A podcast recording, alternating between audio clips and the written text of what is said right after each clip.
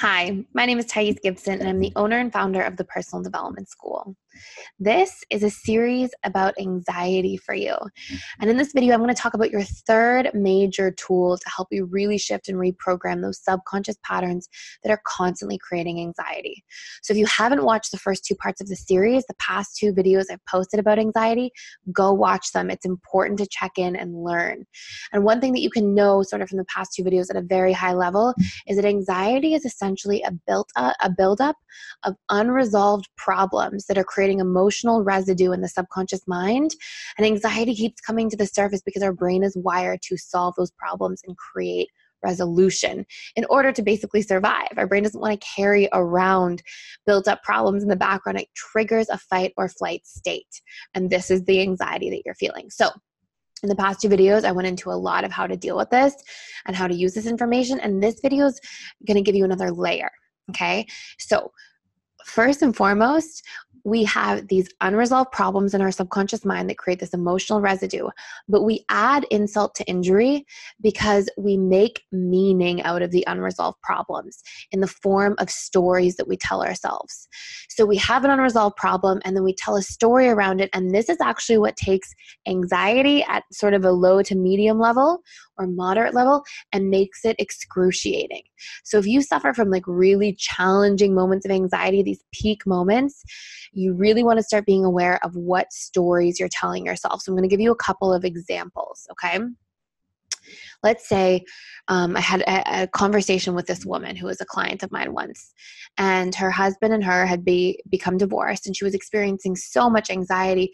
And, and I asked her, you know, well, what meaning are you giving to this divorce? What, what stories do you tell yourself about yourself as you're going through this? And she said to me, well, I'm going to be alone forever. Nobody's going to love me. I'm going to end up sort of out on the street somewhere because I, I'm not sure if I can afford to take care of myself as one person. And so think of the impact of those stories. And remember, if you're telling these stories on autopilot, any passing thoughts, your subconscious is responding to as mo- emotionally as if these are absolute truths.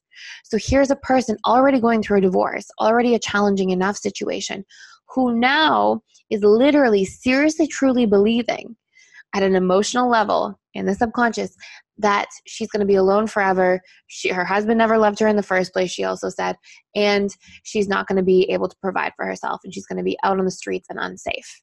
And so, of course, she's experiencing 10 out of 10 anxiety. And so, our mind does this. It basically catastrophizes and makes these worst case scenarios up on autopilot because it's trying to show us what could happen so we can protect ourselves from it.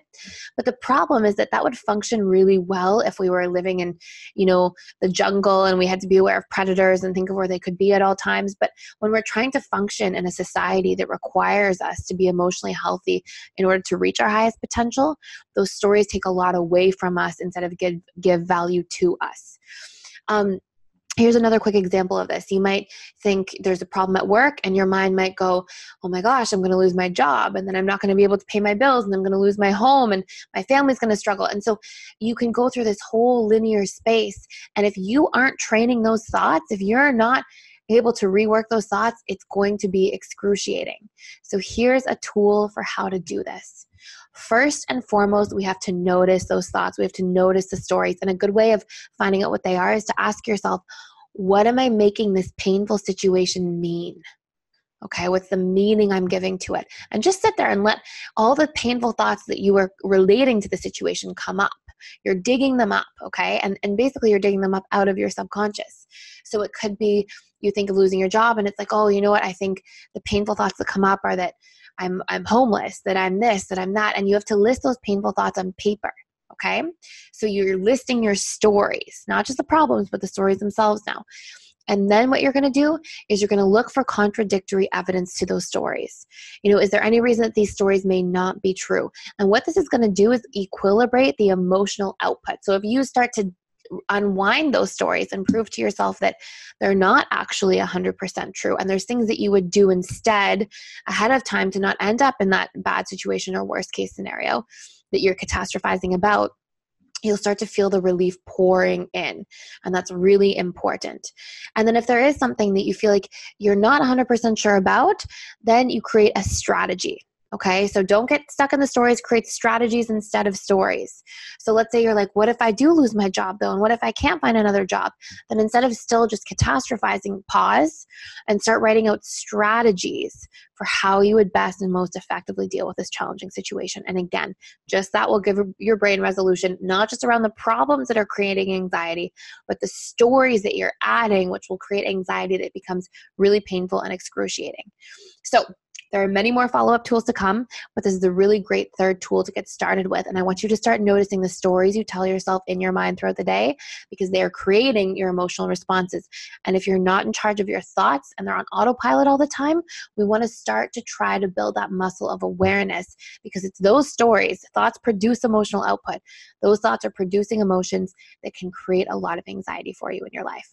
So stay tuned for the next episode of this. Thanks so much for being a part of this series, and I look mm-hmm. forward to seeing you soon.